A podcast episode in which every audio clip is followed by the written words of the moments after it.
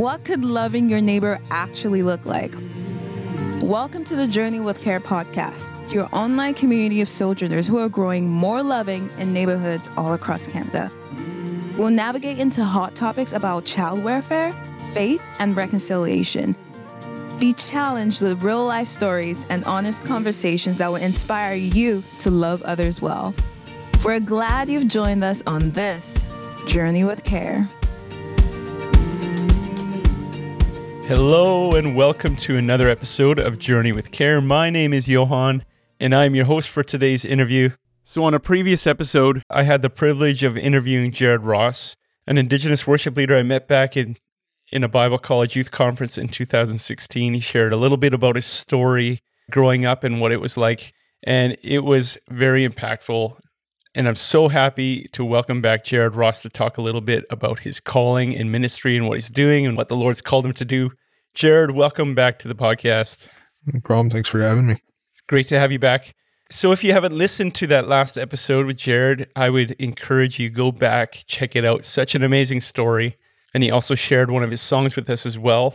So I invited Jared back to record a second episode with me I want to chat a bit about what he is doing now and what he feels the Lord is leading him to do and how we as a church, the larger church, can best journey alongside Indigenous leaders like him. So, Jared, give us a quick synopsis of what you're up to these days, what you're putting your hand to.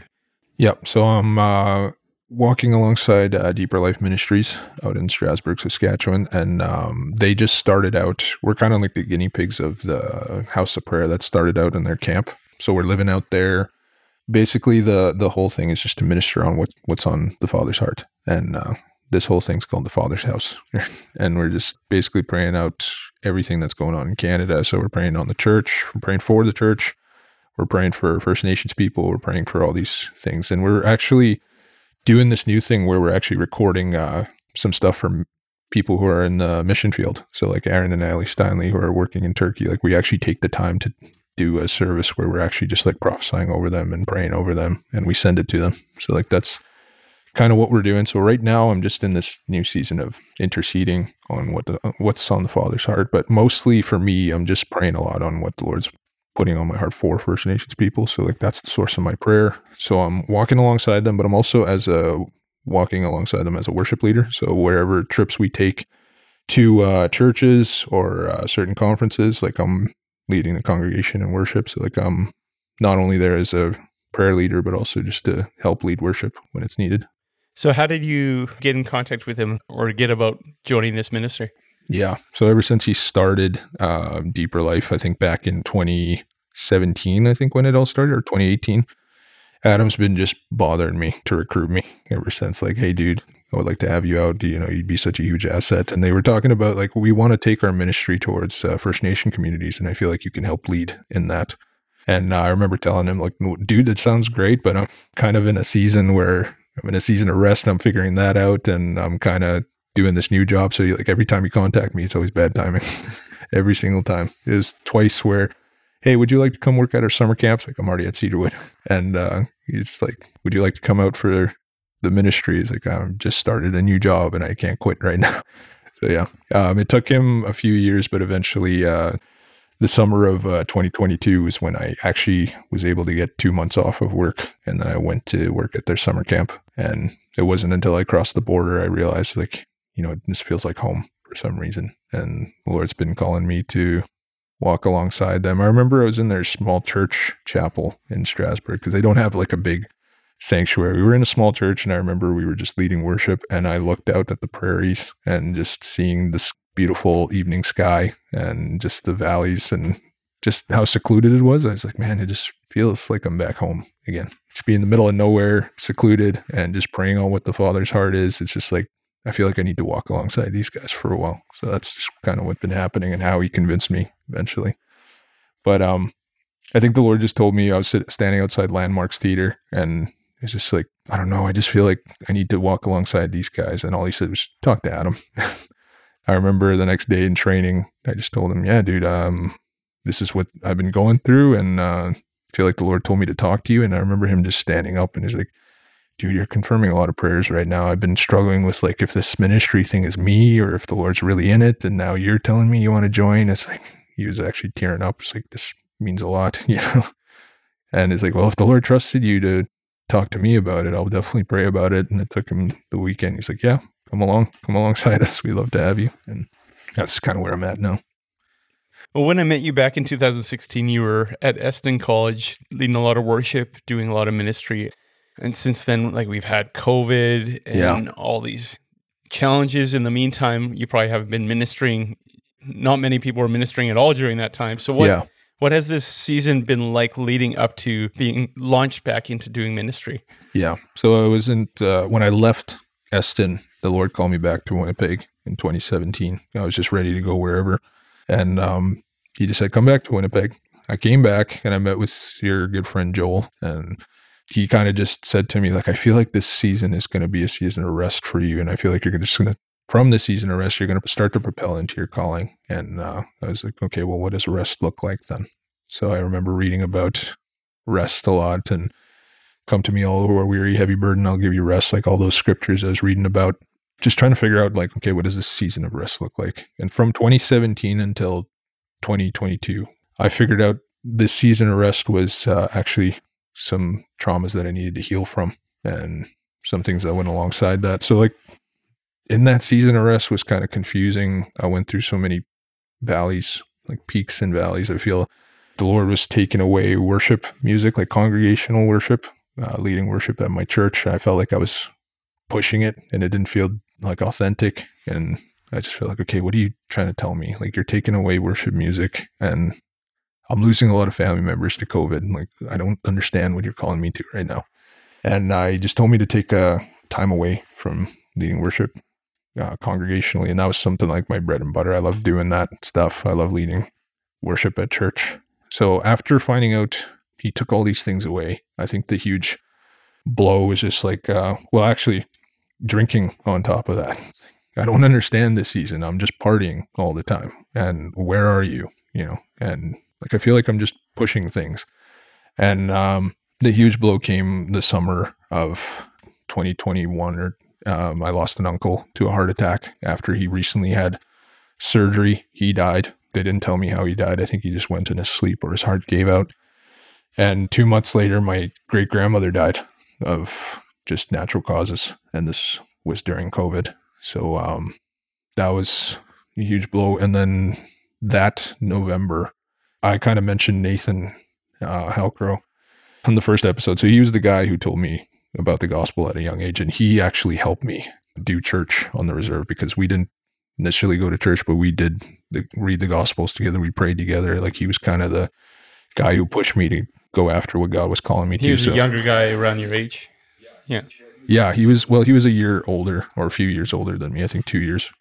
But yeah, he was um he went through a lot of things after I left the college. I remember I was this is what I was talking about like I feel like this is not fair that I'm learning all this stuff and walking with God and walking with people because I wanted everybody to experience it. But Nathan dealt a lot with the pandemic that happened. Uh, his mental health just kind of started, and he started talking about depression. He started talking about suicide thoughts, and the only way he coped with it was smoking marijuana. And I didn't like seeing him that way. And every time that we did drink alcohol together, I just didn't feel right. But Nathan eventually lost his battle with depression. He committed suicide in November of 2021. And I remember just that being the day my life changed. I felt I never lost someone so close who was basically a brother. And getting that call from uh, the chief, and usually when bad news comes, the chief calls you or they visit you. And as soon as I got the call, I was like, I don't want it to be my mom. Just don't let it be my mom. And as soon as they mentioned best friend or like a close friend of yours, and I remember thinking like, okay, uh, I hope it's not Furley. I hope it's not Norton or like I'm hearing all this. And then I heard Nathan and I lost it. Like I was crying. And, uh, you know, just I had to call my friends right away just because I wanted them to hear it from me and not Facebook. And I think walking, getting used to not having him around has been the hardest thing where you know, we used to go to Smitty's and have breakfast together. And just driving by that place was so hard. And driving around the city, we used to do a lot, talk about Jesus. And that was even hard just to drive around. I couldn't be at home because we had so many sleepovers in that house. And one of our closest times was actually tipping waitresses at Boston Pizza. And even just thinking about him during that time was very hard. I think uh, dealing with his death was like the hardest for me because I had to get used to doing life without him when I was so used to walking with Jesus with him. And that was such a huge part of me. I felt like a part of me died that day when he died. And uh, my friends and I were consoling each other, and all we did was just watch videos and just seeing a picture of him smiling was enough for us to just cry and pick up a bottle and just start drinking, you know, because we miss him even to this day. But uh, I remember I was sitting uh, at my job. I was working a painting job, which was a good gig in trades. I remember I was sitting in the break room and I felt like the Holy Spirit was just wanting to talk to me. And I felt the Lord come into the room and he said to me, Are you going to be angry that Nathan left? Are you actually going to be thankful for the years that you've had with him? And I remember just telling him, just like reflect, take the time and pray about it. Talk to me about it. And I remember sitting on the chair, just like, Lord, thank you for the man of God that he made me to be. Thank you that you brought him to me to share the gospel. And that's when the tears started flowing. I was just like, oh, Lord, I thank you that he's with you now, you know? And then actually after that prayer, I was just like a breath of relief. I was like, I'm letting him go. I'm finally letting him go. And then uh, the Lord kind of just put his hands on the table and he's like, This is your season that you needed to walk into. Like, this is the season of healing that you needed to go through. And I remember thinking, man, it took Nathan's death to figure out what my season was. And it, why didn't you tell me this in 2017? It's like, well, you weren't listening. You were busy drinking. You wanted to do the things of your flesh desired, but it took until Nathan died for me to get your attention. And then I was like, oh, all right, well, let's do this. It sucks, but I need to do this with you. And he's like, all right, time to work on your mommy issues. And I was like, I'm not ready for that. I just went back to work. then he started, uh, in that season, I started noticing a difference right away where he's like, okay, your mom left you and uh, all these girls that teased you when you were young. I mentioned that in the first episode where I was known as the gross kid. Like this, like, is there a reason why you look at yourself this way? Like, why do you always think you're ugly? Why do you think you're unattractive? It's like just the bullying I got through and not having my mom around, you know, that's why. And that's when he just kind of walked through me where it's just like, just because you said it in Martyr's life and girls affirm that you are ugly and unattractive, like that you're not done with the healing yet. You need to let me in. And that's when I kind of felt the open heart surgery started. And he's just like, okay, why do you look at yourself this way? Like, why do you see yourself as unattractive when you're in front of a beautiful woman? Just what the girl said about me, ugly, unattractive. And it's like, all right, well, you're not that. You're beautifully and wonderfully made. My scripture mentions that. And then uh, he started uh, working on the issues. It was just like, I went to therapy for a while, and that's what helped too, was going to talk to somebody about Nathan's death. And then actually, it wasn't until uh, Lorraine from Zion Apostolic Church told me, like, do you have a mother figure in your life? Do you have someone who can put their arm around you and just let you know, like, love you? It's like, I, well, Shelly was that in Eston and Karina, but she lives in Saskatchewan. And she's like, don't you have anyone here? No. And then I remember her tearing up and it's like, I'm sorry that you don't have anyone. And I was like, honestly, I didn't know I didn't have anyone until you mentioned it. So she gave me the challenge like, what are the barriers around your heart that is stopping you from receiving love from people and you giving love to them? And then that's when the Lord started showing me, um, you need to let me be that mother figure in your life. You know, like I not only want to be a dad, but I want to show you the things that I can do to be what your mom wasn't. And after walking through that healing, it's still taking time. And I feel like he's still doing that work and I'm still walking through it. I notice my conversations with women are changing. Like I'm not looking at myself this way anymore. And I kind of just looked at myself one day. It's like, oh, you know, you're still, you're working on that now. And like, this is great. You know, I need to keep doing this. So like still walking through that healing and coming out of that season of rest, I finally started doing worship again and my songwritings have been like going like crazy and ever since dealing with Nathan, dealing with my mom, these songs had just started to come out. But I feel like I need to get these three songs that I've been writing for the past five or six years out. And I feel like my creativeness will start again. But there's so much songs that are coming in this season, which has been great. So. So, what role would you say music and writing has played in part of your healing journey? Yeah. So, one of the things that I noticed was uh, every time a death happened, I always picked up a guitar and my tears stopped flowing because the Lord was doing his work already, just me playing a few chords. So, that role is just like worship has always been my go to thing where I think it started in Eston where nobody was in the chapel and I went in there every single day and just sang and sang worship songs. So music definitely played a big part in that. And it's always like my go to thing when the hardest things happen in life. I just need to pick up my guitar and start singing. And these prayers and stuff start flowing out through that time. So I feel like that's been the big thing for me. So take me back a little bit. When did your love for music and the discovery you had that that this is actually a gift? Yeah. Uh, Nathan brought it out of me. Okay. I was uh, 19 and I told him like I want to learn worship music. So he brought his two guitars over and uh, we did the four chords that they usually play in worship music, E minor, G, C, D. And it's like you can play any worship songs with these ones. And um, I remember him and I sang Never Once by Matt Redman and we played through that and he stopped singing because I was getting into it and I stopped and he looked at me. He's like, You have a really good voice, man. You should sing more. And I was like, Thanks, Steve. And I asked him, like, can I borrow your guitar for a week? I just feel like I need to do this. And he was gracious enough to ask his dad to let me borrow his really nice guitar. And I just sang for that whole week. And I feel like doing everything in the secret place actually helped a lot too. But yeah, my first love for music, I think when I was young, I remember my family. Well, I don't know if they told me, but when I remember ever since I was a young kid hearing Guns N' Roses on the radio, singing a bunch of songs in my grandmother's house, you know, hearing all those gospel tunes and that old hymn, How Great Thou Art. So just growing up around music and my families who are singers when funerals start, like I just grew up around music and knowing that Ernest Moniaz was my grandfather. It's like, oh, that's where probably the love for music came from. Yeah. I mean, when I first saw you sing it in 2016, I wouldn't have imagined that you were fairly new to leading at that point. Yeah. I just saw the anointing and the gift and like, oh man, this guy's got something. But but it wasn't until I went to Eston everybody started telling me like uh, you have a gifting there. And I remember one guy named Jake Eisler who I went to school with said, I just saw a picture of you of your guitar and there's fire coming out of it.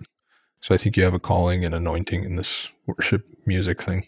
So how has that vision developed over the years? Your calling and where you feel like the Lord has taken you and your music? Again, it started from like Eston where I remember doing a coffee house thing and I remember sharing one of my songs that I've been writing since 2017 or 2016, actually. And she actually came up to me and said, like, you know, I, I got delivered today of what you sang. And like, something left me. And that's when I kind of looked at it and was like, you're actually wanting to do something with my music. You know, I was talking to Jesus and, all right, well, let's, let's see where you want to go with this then. You know, I just kind of think about when, uh, David played for Saul and the spirit left you know. And um, I've been kind of just looking at the gifting where it's like he can take this away anytime, you know. So I try not to take the gifting for granted. So what I'm doing now with it is just like I do want to write songs and I do want to make music a priority as well because I remember getting a vision from someone saying like thousands of people will hear your songs and I was like I used to look at myself like that's never going to happen. You know, just uh being obedient and wanting to see what he wants to do with the music and also the ministry that I want to carry is what I'm going for. Staying obedient. One way I can answer it. So in, in last episode, you alluded a little bit to how you feel like the Lord's called you to minister to the indigenous people and, and even having a vision for that and the Lord's given you a vision. So what what is that vision? Maybe share a little bit more about that and and even where music plays a role in that. Yeah for the longest time I've been trying to figure out, okay, where are you going to call me? Like, is there a community you want me to go to? Do you want me to go back home? What does it look like? You know, because I've been trying to just see the full picture of what it is. But, you know, First Nations in general, he didn't just give me a place, but it's the whole people, you know, so it'll probably be a bunch of places. So what I feel the calling is is just I have a heart for the young adults and the youth. They're the next generation of people. The word that I had for the youth of this generation now, it's a lot of them are called Gen Z, but I heard uh, Gen Zeal. Well, they'll have such a zeal for the Mm. Lord and hunger for Him, and it'll just be like something that's never been seen before. And once I heard that, I was like, okay, what can I do to do this? Like, I want to be a, I want to see this happen. I want to see these kids on fire for the Lord. I feel like that's one of the things that he's been showing me for the youth and the young adults. It's just like uh, a lot of them are dealing with such mental health stuff where it's like a lot of the young guys or young women are saying, I'm not good enough.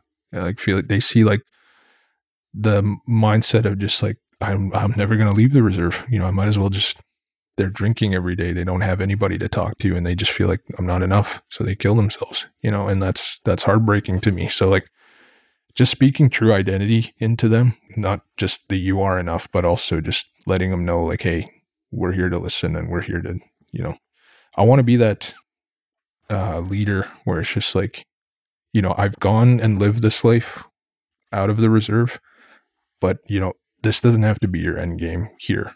But there's more for you, and you know, there's more opportunities. It's just like that mindset. We're so used to hearing so much death in the community like someone passed away and it brings you into that sadness i think uh, one of the things that changed for me was just like i hear bad news all the time from home and i was like you know i just had enough let's just stick with this mindset all right lord you your scripture says you healed all people we're to pray that and this came out of just there was a young woman who was in the hospital and she was about to have a miscarriage and she was in a coma and they were saying that she wasn't going to wake up their odds of her dying were very high and I got that news and I was like, I'm just not dealing with this. You know, like you said, you healed all. I'm going to stick with that. And we're going to pray that she wakes up. I just said, Lord, be with her and let her wake up. And we just, stay, we stay true to your word that you did heal all people. And, you know, we're coming to you as Indigenous people and we want to see breakthrough. And we pray for that. And a few days later, she woke up the next day.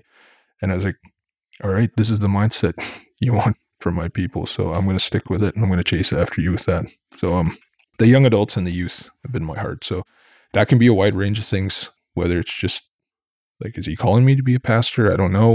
is he calling me to just be there for them or work in the schools? Do you want me to be a school guidance counselor? That way I'll always have a job going from community to community. Like I'm just still figuring it out as I go. You find thinking about your childhood and and even with what you went through with Nathan, what kind of leader would have been helpful to have around you in those points in your life? Yeah, that's a good one. As hard as it is, we needed someone to actually listen and be patient and walk through with us what we were going through. But that type of leader we needed was just like we needed a pastor for one, and we needed a church, and we needed someone who we can come to to ask for prayer for, and we needed that community around us to just uh, let us know like okay we're being prayed for at home. And we didn't have that. We didn't have that church. I only had nathan and i only had his parents. They were the only christians i had in my life and that was one of the hardest things that i had to learn. It's like we just need a church and that's what we've been praying for nathan's been wanting it to happen we, i've been wanting it to happen and it's like i just want to do church planting let's do that So, as someone that's gone to Eston Bible College, again, it is ethnically diverse, but mostly white people still, right? Yep. White leaders. Uh, and you lead in a Zion Apostolic Church as well. You've led worship there. Yeah. Uh, so, being an Indigenous worship leader, what does it look like for the church around you, the people around you to walk alongside you, to journey alongside you, in order for you to be able to step into the calling that God has called you to do? How can we as the church journey alongside you to support you in doing that? Yeah, I mean the big thing for me is prayer. I need a lot of prayers, and um, it's kind of funny how you bring this up because I had a conversation with my leaders at the House of Prayer where um, I actually sat down with them and I said, uh, "Listen, I'm thinking about telling this to Adam, and I'm thinking about telling this to Sean from Eston, but um, you know, most of the time people are used to seeing me as Jared, the First Nations kid from Cross Lake, and he tends to make you know some jokes here and there that are not that are not appropriate. And uh, he likes to joke around. He's somewhat not serious most of the time, but I'm just being myself. Yeah, I just like joking around sometimes. And you know, I was like, you guys see me this way, but you know, you guys know I have a calling towards First Nations people, and this is my vision for it and what I've been mentioning to you. And it's just like, I'm used to people seeing me as this kid from Cross Lake and this First Nations kid, but like, look at the calling and push me towards that, you know, whether it's just praying for me or like keeping me accountable and just like telling me things. Look at that kid who needs to, or look at that man of God that needs to be pushed towards that calling, you know. So prayer is one thing, but also like you see the calling and you heard me talk about it, but look at me as that guy and what what what can you do for me in that and pushing me towards that that uh, calling as well, you know. Would you say the same thing for other churches that might have emerging indigenous leaders in their in their context? How would you say the church around them could support them and, and push them into their calling? Yep. I think the big thing is just like uh you know, we just want somebody who will listen to us and hear us. And at the same time, it's like we need we need a lot of patience. We need a lot of care. We need a lot of like when you're seeing somebody who's dealing with trauma, you need to walk through that with them, you know, gently and as patient as possible. And the Lord's going to walk them through it. Like, what can you do in that for them? It's just like just listen and also pray for them when it's needed, even when they're not in the congregation and they're partying. Just like always have them in your prayers and um, always push them towards what you see in their calling is the huge thing for me. It's like we have so many young adults and youth that are called to such bigger things than what they think is for them. So like just seeing that calling, pray for them when they're not in the congregation. It's just like they just need someone to listen to. They need someone to lean on, right? So we do have many indigenous listeners of this podcast. I was wondering, is there is there one piece of advice that you would give to a young emerging indigenous leader just starting out yeah. Just uh, trust god is one thing. Like it's scary. If i was talking to my 18 year old self for one it's just like the insecurities won't always be there. You know just just trust in the process of what the lord's calling you to. That's the big thing is just trust for one but also just like search for some mentors as well. You know you need some good mentors in your life whether they're you know men because a lot of us didn't grow up without dads or moms. So it's like it's okay to seek out that mentorship and look for somebody who's a father figure as well, someone who you can trust as well. And yeah, just trust that you won't have it all together by 30 as well.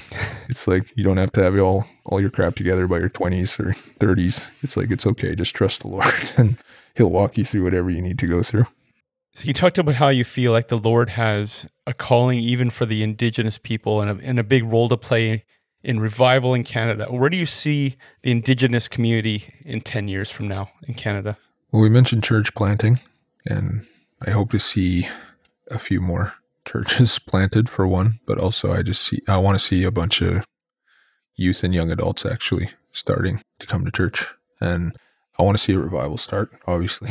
And that's the big thing, big goal. But, um, you know, I, I want to see mental health improve as well in my community and all the surrounding communities of First Nations people. Where I guess it's like I don't want to look at it as like a safety net or something like that, but I just want the church to be like, hey, it's like what Jesus said: um, healthy people don't need a doctor, sick people do. I come to call those who are sinners, and he ate with those sinners. You know, just the church to be like such outflow of love that it's reaching out towards the community and the gospel is just reaching them and the true gospel is actually being reached in their hearts and that it's just people just on love and on fire for Jesus that they can't help but just reach out to other communities. You know, that's what I want to see happen. So looking back at your life, let's say Jesus wrote a book about you. What would the title of that book be? Oh boy. I'm going to try not to get emotional anyway. it's just like every time I see him the way he's looking at me, everybody's always telling me he's smiling at you. And he tells me the four words, I'm proud of you. I don't know if that's four, but I think that would be the title of the book is just proud of you. And the book would just be like my life story and just how he saw me throughout all of it. And yeah, it's just the way he sees me every day, even when I'm not doing good, where I feel like, okay, I struggled with sin. I watched porn last night and he's like, proud of you. Why are you telling me you're proud of me? It's like I feel like such crap right now. And it's like I'm proud of you because you're actually walking through what I'm calling you to. I'd be happy with that being the name of my book too. Yeah. Thank you so much, Jared, for joining us on the podcast. Yeah, not a problem. Thanks for having me. Thanks for listening listening to the Journey with Care podcast, where paths connect over real life stories and honest conversations. We hope you continue to join us on this journey of faith, reconciliation, and loving our neighbor. Journey with Care is an initiative of CareImpact, a Canadian charity dedicated to connecting and equipping the whole church across Canada to effectively journey in community with children and families in hard places. Learn how CareImpact is transforming the way churches engage child welfare with our CarePortal technology and Academy training. To support this podcast or learn more about us, go to careimpact.ca or follow us in the show notes. We're so glad you are part of this journey with us as we journey with care, even in the messy. Until next time.